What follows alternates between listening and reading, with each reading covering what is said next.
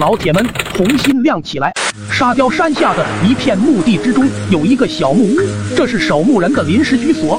学生张有才和另一个同学跑来抓刺猬玩，因为下起了大雨，俩人一路飞奔到守墓人的小木屋边，打算躲雨。二人突然看见屋内有个年轻女孩，穿着校服，缩在屋角，四周一大片鲜红血迹，四周还有一些白色的小动物在她身上拍来爬去。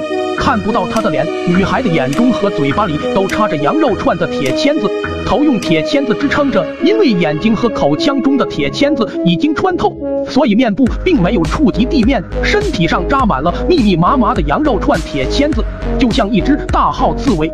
惊恐过度的二人车也不闹了，飞奔向山下的警局。蔡阿斯带着同事来到小木屋之后，立刻勘察现场，小屋内有明显的搏斗痕迹。看着散落在地上的啤酒、饮料、小烤串，已经初步判断是熟人下手，并且早有预谋。这里就应该是第一现场，去四周查看一下有没有什么线索。除了在屋外找到的一个书包，再没有别的发现。书包里有一个学生证，还有烟跟打火机。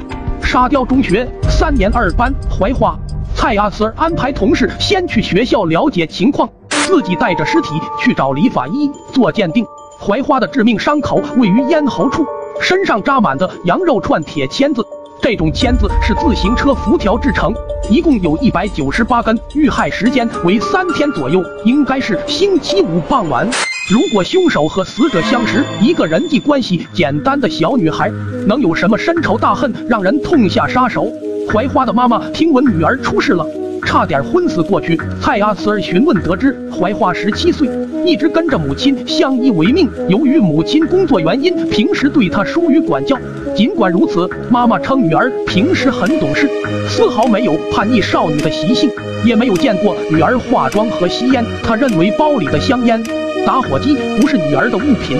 蔡阿慈来到沙雕中学寻找线索。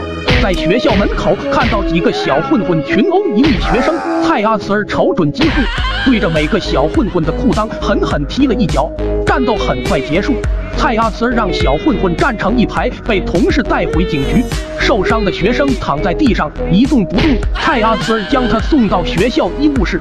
这个学生叫狗剩，得知蔡阿慈来学校是为了调查槐花的事情，主动说道。